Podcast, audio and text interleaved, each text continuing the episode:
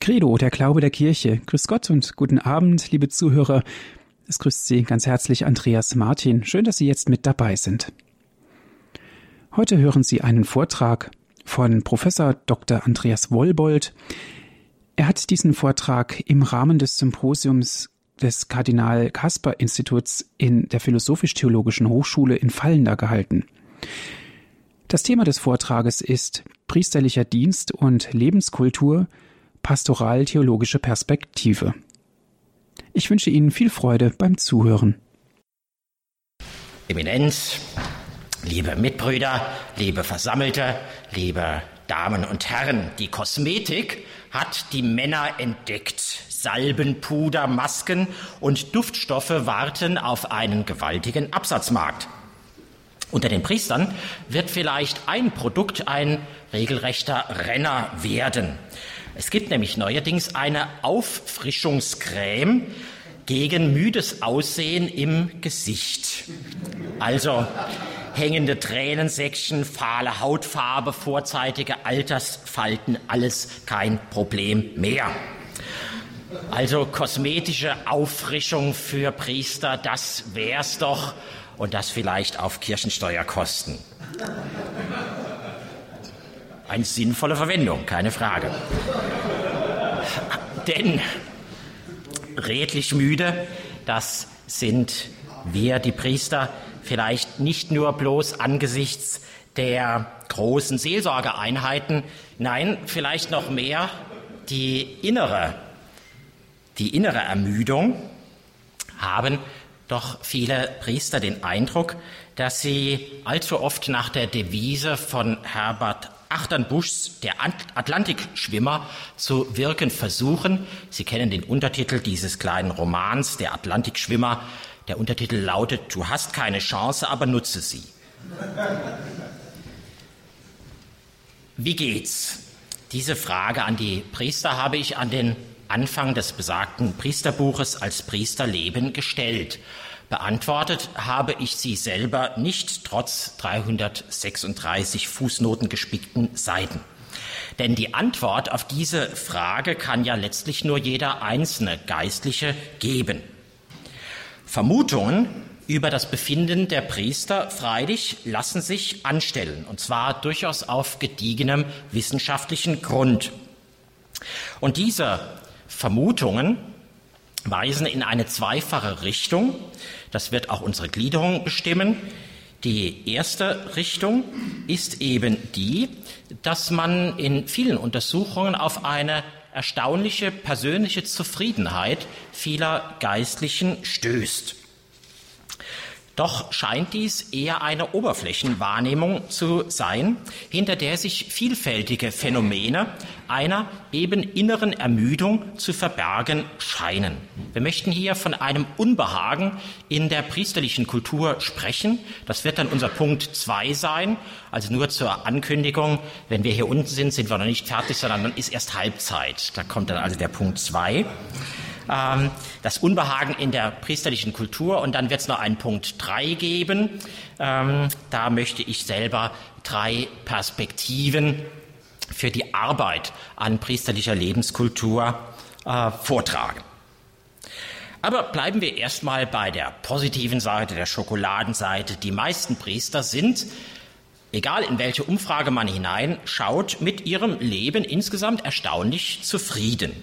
Nur einige Beispiele dafür. Bei der Mannheimer Auftaktveranstaltung zum Dialogprozess äußerten die meisten Pfarrer eine hohe Gesamtzufriedenheit mit ihrem Dasein. Menschen Vertrauen schenken, hoben sie als besonders motivierend hervor, ebenso wie umgekehrt die Erfahrung, Vertrauen der Menschen zu genießen und, wie sie sagen, in verschiedenen Situationen gefragt zu sein, in Freude und in Leid. Oder vor einigen Jahren, Paul Michael Zulehner hat in seiner Priesterumfrage herausgefunden, je länger ein Priester im Dienst ist, umso zufriedener ist er. Tatsächlich empirisch belegt. Wir haben in unserer Mitte Christoph Jakobs, der bekannteste Empiriker in der Klerusforschung in unseren Landen. Sie haben vor einigen Jahren bei der Erhebung von über 300 Priestern im Erzbistum Paderborn eine sehr hohe Zufriedenheitsquote äh, eben unter den Priestern hervorgehoben. Eine Vergleichsstudie etwa im Bistum Salzburg hat ähnliche Ergebnisse gegeben. In den USA vor wenigen Jahren zeigte sich in einer Langzeitstudie, dass 87 Prozent der Geistlichen und der verschiedenen Konfessionen sagten, sie seien mit ihrem Beruf sehr zufrieden. Und die Gesamtzufriedenheit mit dem Leben, also alle Aspekte, auch die privaten Aspekte, auch die gesundheitlichen Aspekte, alles, da waren immerhin 67 Prozent der Geistlichen, also zwei Drittel, so, dass sie sich als sehr glücklich, also sozusagen Note 1, was die Happiness angeht, bezeichnen konnte. Nicht schlecht. Freilich, das ist ein erster Eindruck, wenn man die Priester selber befragt.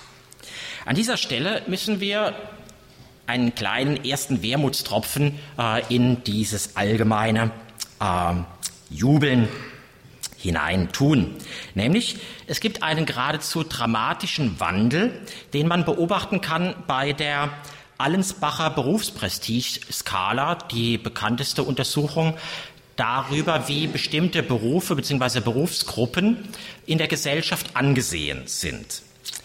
Äh, und zwar 2008 äh, waren noch 38 Prozent ähm, der befragten Menschen in Deutschland, Ost und West, äh, dabei, dass die Geistlichen, also jetzt beide Konfessionen, zu den am meisten geachteten fünf Berufen zählen.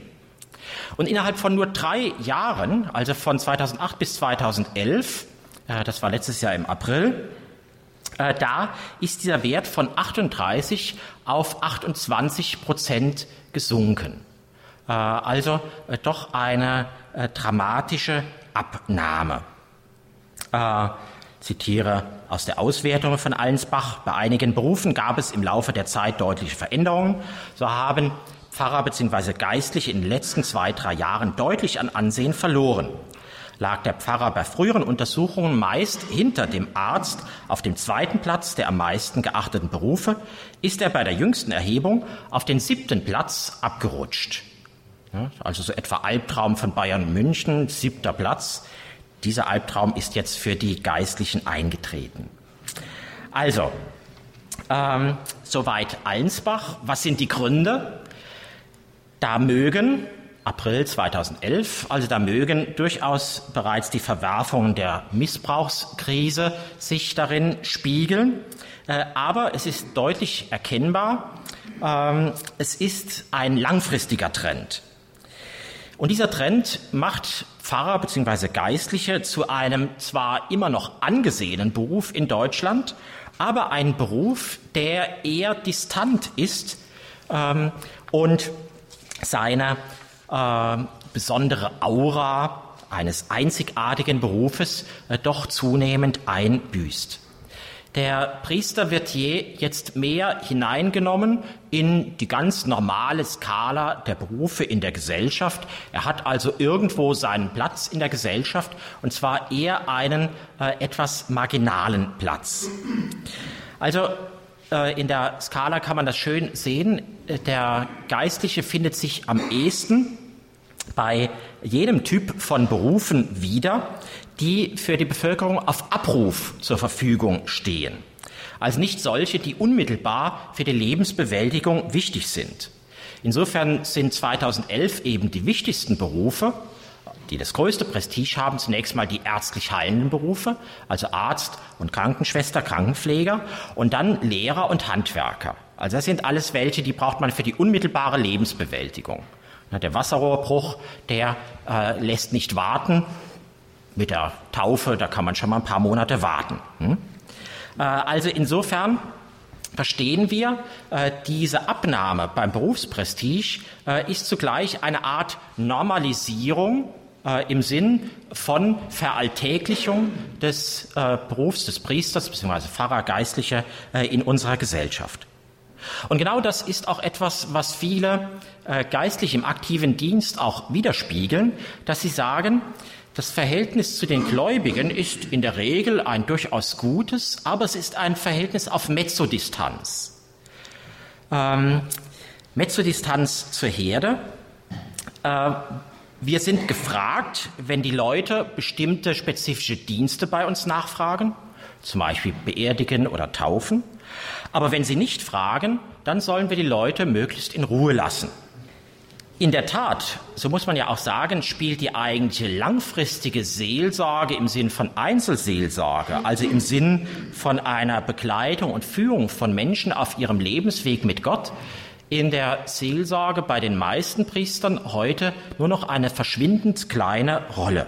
Meistens sind wir punktuell oder, wenn wir längerfristig mit Menschen zu tun haben, dann eher etwa im Sinn des Vereinsmäßigen, also Gruppen äh, in der Pfarrei äh, oder dass das Kirchenjahr, dass die Erstkommunion laufen soll und so weiter. Äh, tatsächlich auch in Mannheim beklagten aus der Berufsgruppe der Pfarrer äh, viele, dass es weniger Anknüpfungspunkte in größer werdenden Räumen gibt. Die Zahl eigentlicher seelsorglicher Gespräche ist verschwindend geworden, ganz zu schweigen von der Nichtrolle, die Beichte und geistliche Begleitung im heutigen Pfarreralltag häufig spielen. Sieht man einmal von Angehörigen geistlicher Bewegungen ab, die mit Angehörigen ihrer Gemeinschaft gewissermaßen ein zweites Priesterleben neben der Pfarrei führen. Also, wenn wir auf diesen dramatischen Wandel im Berufsprestige schauen, fragen wir nun, was bedeutet es, wenn die Priester selbst befragt sich weiterhin als in der Regel zufrieden einschätzen? Und hier kann ich nur eine Hypothese äußern, nämlich könnte es sein, dass das Ferment dieser Selbstzufriedenheit einfach genau diese Normalisierung ihres Berufes ist, also dass man als Priester genau wie jeder andere Beruf eine bestimmte gesellschaftliche Funktionalität hat und dadurch auch eingebettet ist in die Gesellschaft. Wenn man das erfüllt, was die Menschen erwarten, wofür die Menschen einen brauchen, dann ist man zufrieden, das gibt einem Identität, das gibt einem soziale Anerkennung. Wenn das so ist, freilich, dann fürchte ich, dass damit das priesterliche Selbstverständnis und seine Lebenskultur einem großen Missverständnis der authentischen Texte des Zweiten Vatikanums aufgesessen ist. Das Missverständnis, das man häufig unter Gläubigen auch findet, ist etwa das, während der vorkonziliare Priester, natürlich jetzt in Gänsefüßchen, der vorkonziliare Priester, die verkörperte Mahnung war, sich nicht der Welt anzupassen, erschien der Nachkonzilspriester nun gerade als Protagonist eben dieser Anpassung. Und das heißt, Zufriedenheit entsteht, entsteht durch Normalisierung im Sinn Abbau der Kirche und Welt, Spannung, beziehungsweise in dem Gefühl, ich tue genau das, was die Leute erwarten, nicht mehr und nicht weniger. Ja, wir haben eine Parallele, eine sehr interessante, aufschlussreiche Parallele berufssoziologisch beim Beruf des Soldaten. Nämlich ähnlich wie der Priester lebt er ja ursprünglich vom Ethos, dass jeder Funktionalität eben sozusagen das Wasser abschneidet. Rein funktional kann man ursprünglich einen Soldat nicht verstehen. Warum? Weil sein Fahneneid ihn ja verpflichtet, notfalls im Kampf sein Leben zu lassen. Und dasselbe Ethos der Ganzhingabe findet sich ja auch beim Priester hier übernatürlich erhöht in der Militia Christi. Aber was ist beim Soldaten zumindest geschehen, jetzt über viele Jahre? In Jahrzehnten eines stabilen Friedens hat sich das Berufsbild des Zeitsoldaten deutlich an viele zivile Berufe angepasst, also in dem Sinn normalisiert, funktionalisiert. Also viele junge Leute haben den Bund für die eigene Lebensplanung funktionalisiert, also zum Beispiel die Karriereplanung mit Hilfe eines in der Dienstzeit abgeschlossenen Studiums. Also Funktionalisierung. Ne? Man passt das an, Bedürfnis und Erfüllung des Bedürfnisses. Aber spätestens seit dem Afghanistan-Einsatz ist der Ernst dieses Berufs des Soldaten eben wieder in den Vordergrund getreten. Also in dem Moment merkt jeder Mensch, der sich darauf einlässt, das lässt sich eben nicht bruchlos funktionalisieren. Die zumindest eventuelle Ganzhingabe des Lebens, die steht dazu quer, sie durchkreuzt eben die gesellschaftliche Normalität. Die Frage ist, ist nicht beim Priester etwas Ähnliches im Gange? Und damit sind wir bei unserem Punkt 2, das Unbehagen in der priesterlichen Kultur. Die behauptete Zufriedenheit kontrastiert nämlich eigenartig mit einem deutlichen Unbehagen in der priesterlichen Kultur. Bezeichnenderweise kommt dieses Unbehagen aber oft erst auf den zweiten Blick zum Vorschein, und zwar meist eher in seinen Symptomen als in seiner eigentlichen Ursache. Dieses Unbehagen tritt nämlich in einer symptomatischen Infektanfälligkeit ähm, des Priestertums heute zutage. Infektanfälligkeit jetzt metaphorisch verstanden. Was ist eine Infektanfälligkeit? Also, dass man ständig bei der kleinsten Gelegenheit einen Schnupfen kriegt und so weiter. Also, wir wissen das, ein Organismus neigt dann zu Schwächung und zu Erkrankung, wenn seine innere Organisation, das heißt sein Immunsystem, nicht mehr den äußeren Anforderungen entspricht. Also innerlich bin ich immer noch ein Sommermensch, aber draußen sind Minusgrade. Dann werde ich halt immer wieder krank. Also eine solche Diskrepanz zwischen innen und außen gibt es auch beim Priester, nämlich sie entsteht genau an der Bruchlinie, wo die Ansprüche eines gut bürgerlichen Lebens, Stichwort gesellschaftliche Normalität, mit den Anforderungen einer Berufung zur Ganzhingabe in Spannung stehen. Also ähnlich wie eben beim Soldaten. Also genau an diesem Punkt gesellschaftliche Normalität versus Ganzhingabe, da entstehen mit signifikanter Häufigkeit so etwas wie Störfälle. Das heißt, die genannte Normalisierung des Priestertums zu einem bürgerlichen Beruf, dessen Zufriedenheit nach bloß weltlichen Maßstäben zu messen ist, bricht sich an den scheinbar anachronistischen Anforderungen der Kirche wie lebenslange Treue im Weiheversprechen, Zölibat und Ganzhingabe. Ich möchte, um das konkreter zu machen, fünf solcher Störfälle nun nennen. Das erste, Aufgabe des Amtes. Zwischen 1964 und 2004 haben weltweit etwa 70.000 Priester ihr Amt aufgegeben. Das spricht zweifellos eine deutliche Sprache. Aber auch bei der Aufgabe des Amtes und wie die Betroffenen sich verhalten, wie die Umgebung, das Umfeld sich verhält, ist eine deutliche Veränderung feststellbar. Denn im Sinn der Normalisierung in einer funktionalen Gesellschaft ist heute der Berufswechsel selbstverständlich. Ein Berufswechsel hat in der Gesellschaft immer zwei Ursachen. Das eine sind Push-Effekte, also Unzufriedenheit mit dem Status quo. Und das andere sind Pull-Effekte, Anziehungskraft von attraktiven Alternativen. Solche häufigen und normalen Berufswechsel sind bei einem Individuum normalerweise abgefedert dadurch, dass der Einzelne innerhalb von verschiedenen Teilsystemen lebt, die ihm dann Stütze geben können bei einem vielleicht krisenhaften Wechsel von A nach B. Also neben dem Beruf und weithin unabhängig davon steht zum Beispiel Familie oder auch freundschaftliche Primärbeziehungen, die Freizeitwelt äh, und weitere soziale Kontakte. Freilich, beim Priester ist es anders. Also beim Priester ist Beruf auch seine primären Beziehungen, etwa im Pfarrhaus oder im Presbyterium, und sein in der Regel vorwiegend kirchliches Umfeld ist eben sehr viel enger zusammenhängend als bei vielen weltlichen Berufen. Das hat aber auch zur Folge, dass Enttäuschungen und Krisen in einem Bereich eben rasch entzündlich auf die anderen Bereiche wirken und dadurch in unter Umständen rasanter Geschwindigkeit eine Lebenskrise auslösen können im Sinn Aufgabe des Amtes. Und schließlich trägt auch eine betont subjektive, am eigenen Erleben orientierte Spiritualität, für die biografische Veränderungen der Erweis von Sensibilität und Selbstwahrnehmungsfähigkeit sind, zur Normalisierung dieses Ausscheidens aus dem Amt bei.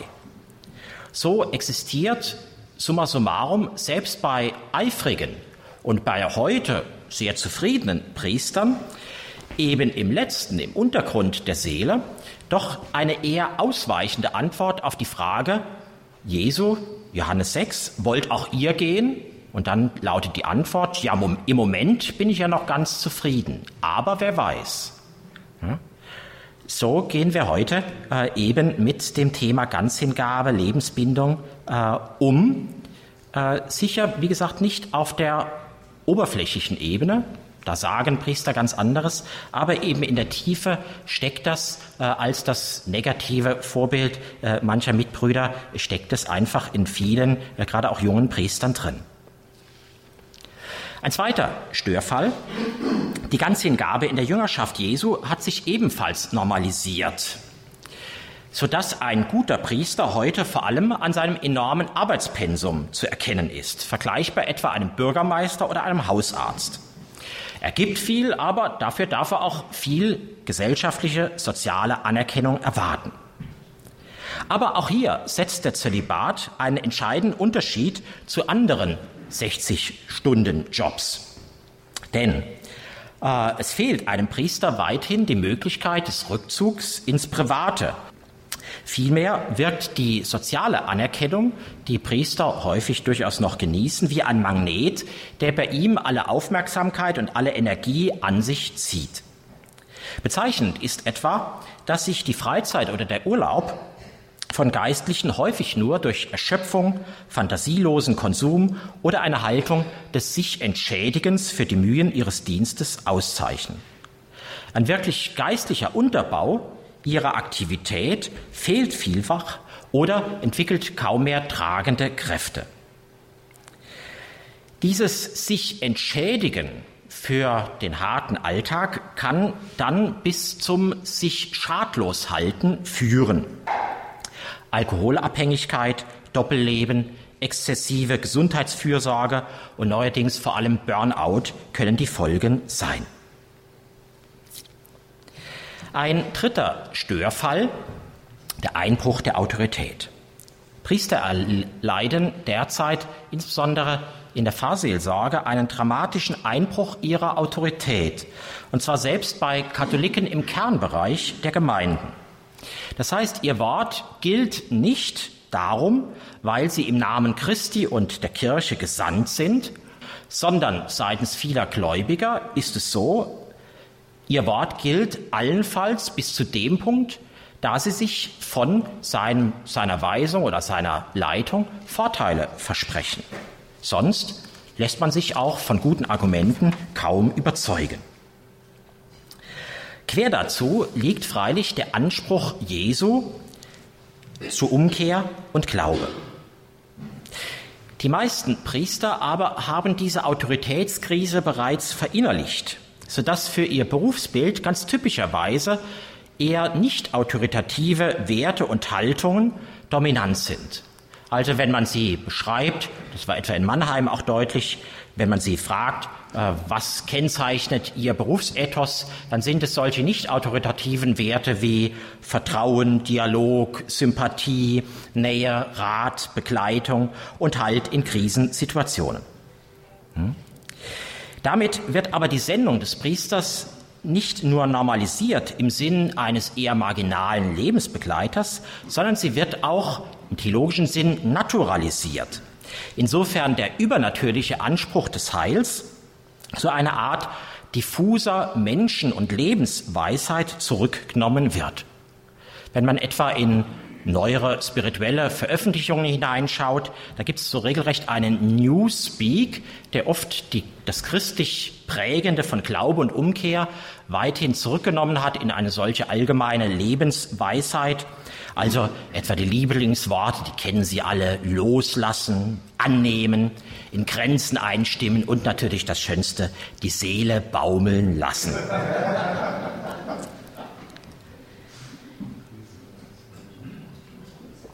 Ein vierter Störfall, die Priesterbilder.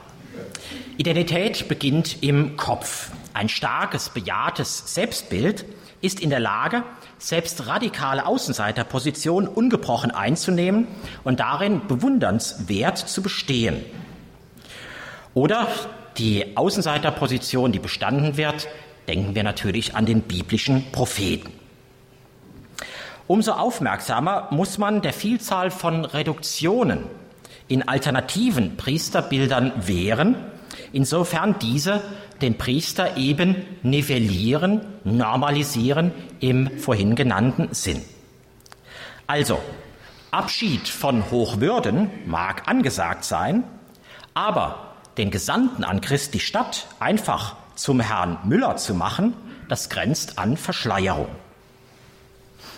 Ein fünfter und letzter Störfall, last but not least, Sie haben wahrscheinlich schon darauf gewartet, natürlich, der Zölibat muss auch erwähnt werden. Er ist ja der Inbegriff eines nicht verweltlichten katholischen Priestertums, das sich den Ansprüchen und Selbstverständlichkeiten unserer Konsumgesellschaft entzieht. Dies gilt umso mehr, dies gilt so sehr, Entschuldigung, dass man ohne Übertreibung behaupten kann, nimmt man dem Priester den Zölibat, so nimmt man ihm auch das bedeutendste Zeugnis seines Lebens. Nach diesen nicht mehr ganz so selbstzufriedenen Überlegungen zu fünf Störfällen in unserem Punkt 2 kommen wir nun zum abschließenden Punkt 3, ein Ausblick, was ist zu tun? Thesen zu einer erneuerten priesterlichen Identität und Lebenskultur. Abschließend sollen nun drei Thesen formuliert werden, die eine Richtung angeben können, in der eine erneuerte priesterliche Identität und Lebenskultur zu suchen wären. Den ersten Punkt werde ich am weitesten ausfalten, den zweiten etwas weniger und den dritten etwas knapper. Also wenn Sie zwischendrin auf die Uhr schauen, das ist jetzt nicht proportional. Also der erste Punkt, Kultur der Hingabe. Priesterleben, Opferleben. Eine solche Weisheit ist heute nur gegenkulturell zu verwirklichen. Also, eine Kultur der Hingabe darf nicht nur proklamiert werden in schönen Worten zu irgendwelchen Priestertagen, sondern eine Kultur der Hingabe, sie muss eingeübt werden. Man muss das lernen. Das kommt nicht von selbst, das hat man nicht in den Genen. Gerade in unserer Zeit haben wir stattdessen einen Reflex in unserer Gesellschaft, eben nicht Hingabe, sondern in Krisenfällen zieht man sich auf sich selbst zurück, auf eine autozentrische Mentalität. Also, wenn heute jemand in eine Krise gerät, wenn also die Stützen seiner Umgebung oder seines Berufes nicht mehr tragen, dann zieht er oder sie sich beinahe reflexhaft auf sich selbst zurück. Du musst jetzt an dich selber denken, sagen ihm auch seine Freunde und Verwandten. Als dieser Reflex hin zur Autozentrik kann so stark werden, dass er wie ein Blitzschlag alles andere, was bisher bedeutsam war, mit einem Mal zum Erlöschen bringt. Also zum Beispiel die Bindung an einen Partner, an Kinder oder auf ihn angewiesene Angehörige, ein bewährter Beruf oder eine bereits erfolgreiche Karriere. Du musst jetzt an dich selber denken. Mit geradezu solipsistischer Konsequenz hat nunmehr nur noch das ein Recht, was den eigenen Bedürfnissen, ob real oder eingebildet, entspricht. Ein solcher Blitzschlag ist in der Regel durch eine jahrelange Zuspitzung einer persönlichen Situation vorbereitet, kann aber auch wie ein Blitz aus heiterem Himmel treffen. Ein solcher autozentrischer Reflex ist sozial heute aber nicht nur weithin anerkannt, sondern er wird geradezu vom Einzelnen erwartet. Also die Ratgeber um mich herum, Freunde, Bekannte, Berufskollegen, die sagen mir, jetzt leuchte in dich und frage allein, was du vom Leben wirklich erwartest. Das heißt, auch radikale Brüche, und zwar durchaus auch auf Kosten anderer, werden von Freunden und Angehörigen zunehmend mit Sympathie und Anerkennung sozial verstärkt und eben nicht mehr sanktioniert. Hm? Sieht man zum Beispiel ganz deutlich beim Umgang mit Trennung und Scheidung heute. Hm? Das ist nicht mehr stigmatisiert, sondern es wird im Grunde sozial belohnt. Hm? Als dieser Reflex, sich in Krisen auf das eigene Empfinden und die individuellen Interessen zurückzuziehen, ist bei den meisten Zeitgenossen bereits so internalisiert, dass auch Menschen in kirchliche Berufen vergleichbare Verhaltensmuster an den Tag legen. Der Jesuit Ulrich Niemann hat bereits vor Jahren häufig beim therapeutischen Erstgespräch mit Geistlichen und Ordensleuten Folgendes bemerkt. Wenn nämlich ihr Idealismus und ihr Arbeiten oft über die eigenen Grenzen hinaus wie ein Kartenhaus zusammengebrochen ist, dann breiten sie sich geradezu lustvoll über ihre Probleme, die oft bei Tageslicht besehen nur kleine Probleme gewesen sind, aber doch aus. Und ähnlich klagen auch die Personalverantwortlichen in Diözesen, Orden und kirchlichen Einrichtungen, dass Menschen der Kirche nach einer Therapie zwar vielleicht ihre Krise überwunden haben, dafür aber meist nur noch mit vielen Zugeständnissen regulär einsetzbar sind. Denn sie haben in der Therapie vor allem eins gut, vielleicht allzu gut gelernt, nämlich geradezu lustvoll Nein zu sagen. Und zwar selbst bei eindeutigen Amtspflichten. In noch verheerenderer Form mussten wir eine solche Ausblendung aller äußeren Bindungen, Verpflichtungen und Tabus bei vielen, nicht bei allen, aber bei vielen Fällen sexuellen Missbrauchs erleben. Das Bestürzende, aber in unserem Sinn auch bezeichnendste daran ist oft nicht allein die Tat selbst, sondern später die Verweigerung jeder Einsicht seitens des Täters. Er glaubt sich subjektiv durchaus im Recht, es ist ihm doch selber, zum Beispiel als Kind, bereits so viel Schlimmes angetan worden. Aber auch abseits von solchen Krisen und darum weit weniger spektakulär findet sich der Reflex des Rückzugs auf das Ego als verborgenes, aber nicht minder gefährliches Ingredienz priesterlicher Unkultur. Das sind zum Beispiel die Symmetrieverletzungen. Das heißt, die Verletzung der Gegenseitigkeit von Beziehungen. Da erklärt zum Beispiel ein Geistlicher geradezu offenherzig, er könne doch nicht an jeden Geburtstag eines Bekannten denken, aber gleichzeitig führt er geradezu minutiös Buch darüber, wer zum eigenen Jubeltag denn angerufen hat. Oder da ist eine eigenartige Sprachstörung, die das Wort Danke nicht mehr über die Lippen bringen lässt. Und ich meine hier nicht das floskelhafte, nichtssagende Dankeschön für manchmal selbstverständliche Leistungen, zum Beispiel von Ehrenamtlichen am Ende des Gottesdienstes dann ausgesprochen, sondern ich meine die nicht seltene Funkstille seitens von Geistlichen, wenn man ihnen einen Gefallen getan hat, vielleicht auch einen größeren Gefallen, der viele Stunden Arbeit oder Einsatz oder auch Nerven gekostet hat. Man hört nichts, nicht mal eine E-Mail. Und da hat man wirklich den Eindruck, der ist ja wie ein verwöhntes Kind. Und dieser Eindruck enthüllt, dass es sich hier um Phänomene eines gekränkten Narzissmus, also einer autozentrischen Mentalität handelt. Geistlich gesehen aber sind Krisen Versuchungen. In ihnen wird einem Menschen die natürliche Befriedigung genommen, damit er sich auf, allein auf Gott zu verlassen lernt. Insofern sind Versuchungen und Krisen Momente der Kreuzesnachfolge, die der inneren Reinigung dienen. Der heilige Johannes vom Kreuz hat vom Sinn dieser Nacht der Sinne oder auch des Geistes gesprochen, wenn er sagt, mit Hilfe dieser Nacht und göttlichen Reinigung erneuern sich alle Kräfte und Stimmungen der Seele und erfahren schließlich göttliche Wonnen. Was also weltlich gesehen in einer Krise nur eine Unzeit ist, auf die die Menschen mit dem narzisstischen Recht zur Auszeit reagieren, das wird für den Geistlichen zur Zeit Gottes. Wenn er dieser Nacht der Reinigung standhält, dann wird seine Liebe zu Gott und zum Nächsten reiner, sein Gebet wird tiefer und seine pastorale Fruchtbarkeit größer. Also Hingabefähigkeit statt Autozentrik das gilt es zu erlernen, und zwar von den Seminartagen an. Denn das gehört sicher zum schwersten auf dem geistlichen Weg, aber auch zum unumgänglichsten.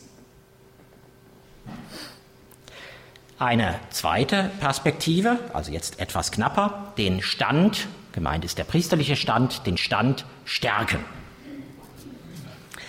Wenn sich die Freiwillige Feuerwehr eines Ortes in Uniform präsentiert, ist das immer ein stolzes Bild. Auch Mitglieder, deren Statur und Aussehen sonst im Privatleben allenfalls mittelmäßig ist, sie erleben durch die Uniform und das gemeinsame Auftreten eine erkennbare Aufwertung. Umgekehrt wirkt diese Aufwertung auch auf ihr eigenes Verhalten zurück. Ihre sichtbare Zugehörigkeit zur Feuerwehr lässt sie bei einem Einsatz die eigenen Interessen, die Gefährdungen oder einfach die Bequemlichkeit hinanstellen. Ihr Reflex auf Krisen ist dann nicht der Rückzug auf sich selbst, sondern gerade umgekehrt die Bereitschaft, das Äußerste aus sich herauszuholen.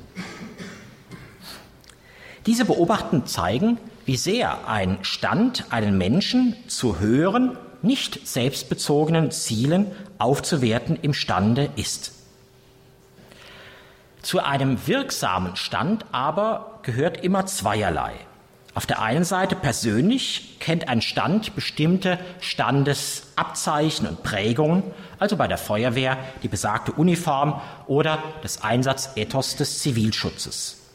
Und auf der anderen Seite, sozial wird das herausragende, nicht alltagskonforme Verhalten der Standesangehörigen, also etwa, dass der Feuerwehrmann in das brennende Haus hineinläuft und nicht daraus flieht, also das nicht alltagskonforme Verhalten wird von Außenstehenden, der normalen Bevölkerung, aber mit einer besonderen Hochschätzung dieses Standes versehen.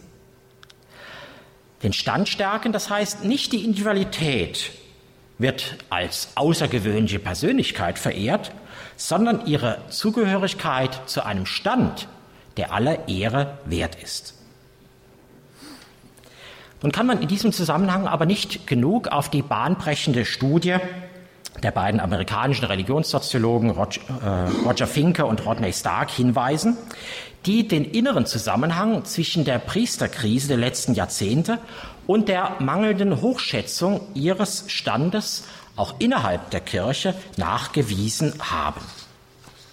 Also an welcher Stelle ist denn die Hochschätzung des Priestertums auch innerhalb der katholischen Kirche zurückgegangen, unbeschadet aller Lippenbekenntnisse?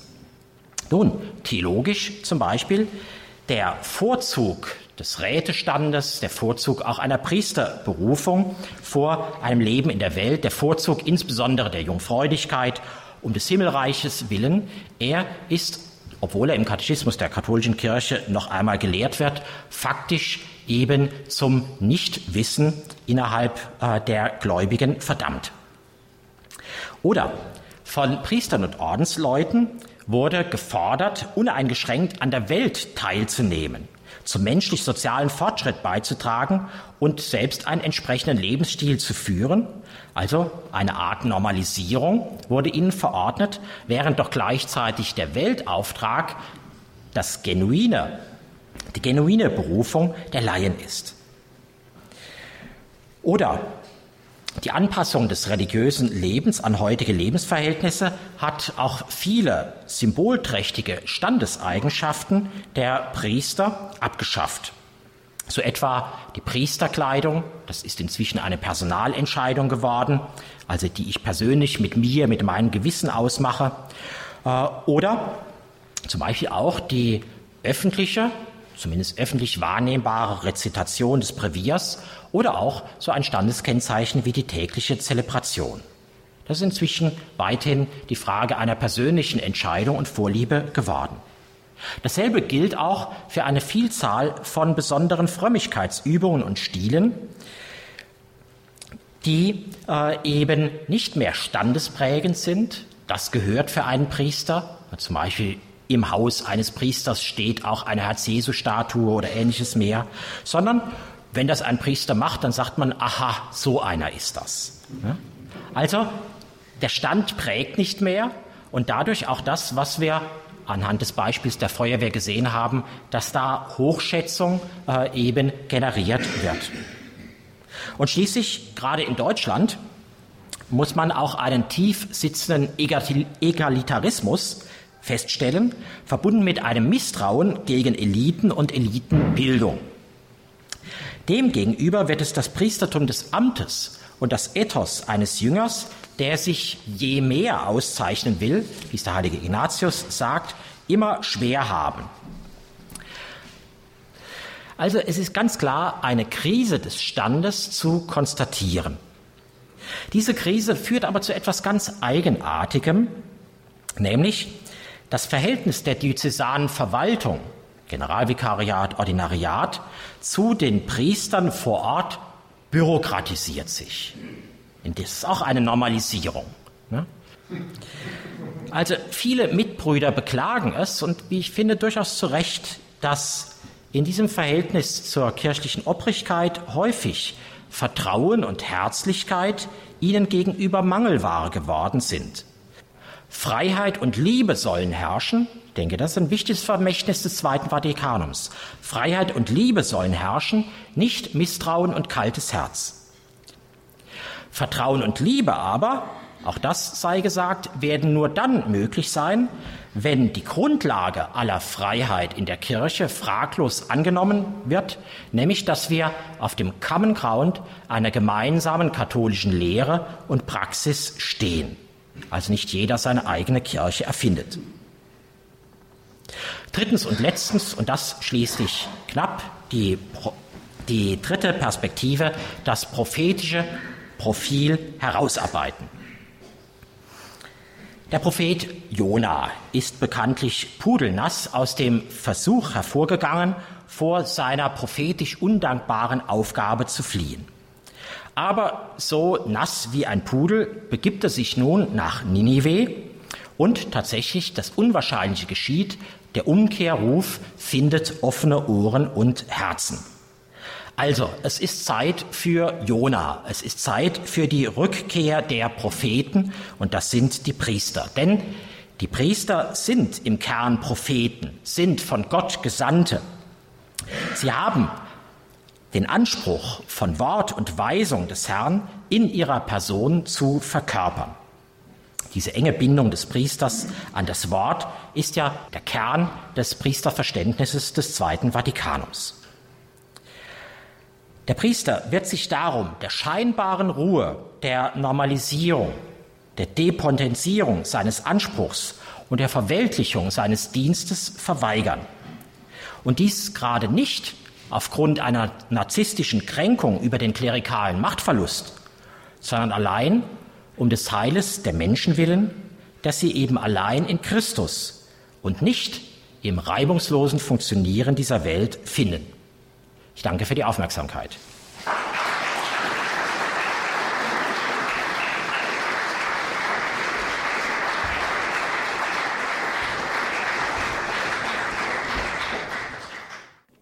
Liebe Zuhörer, Sie hörten die Credo-Sendung hier bei Radio Hureb. Wenn Sie gerne den Vortrag noch einmal zum Nachhören sich auf CD bestellen wollen, rufen Sie unseren CD-Dienst an. Die Telefonnummer lautet 08323 9675 120. Noch einmal die Telefonnummer von unserem CD-Dienst 08323 9675 120 und wenn Sie von außerhalb Deutschlands anrufen 0049 8323 9675 120. Auf unserer Internetseite www.hore.org gibt es auch die Sendung zum Herunterladen auf den Computer. Noch einmal unsere Internetadresse www.hore.org. Ich darf mich von Ihnen verabschieden wünsche Ihnen noch einen ruhigen und gesegneten Abend.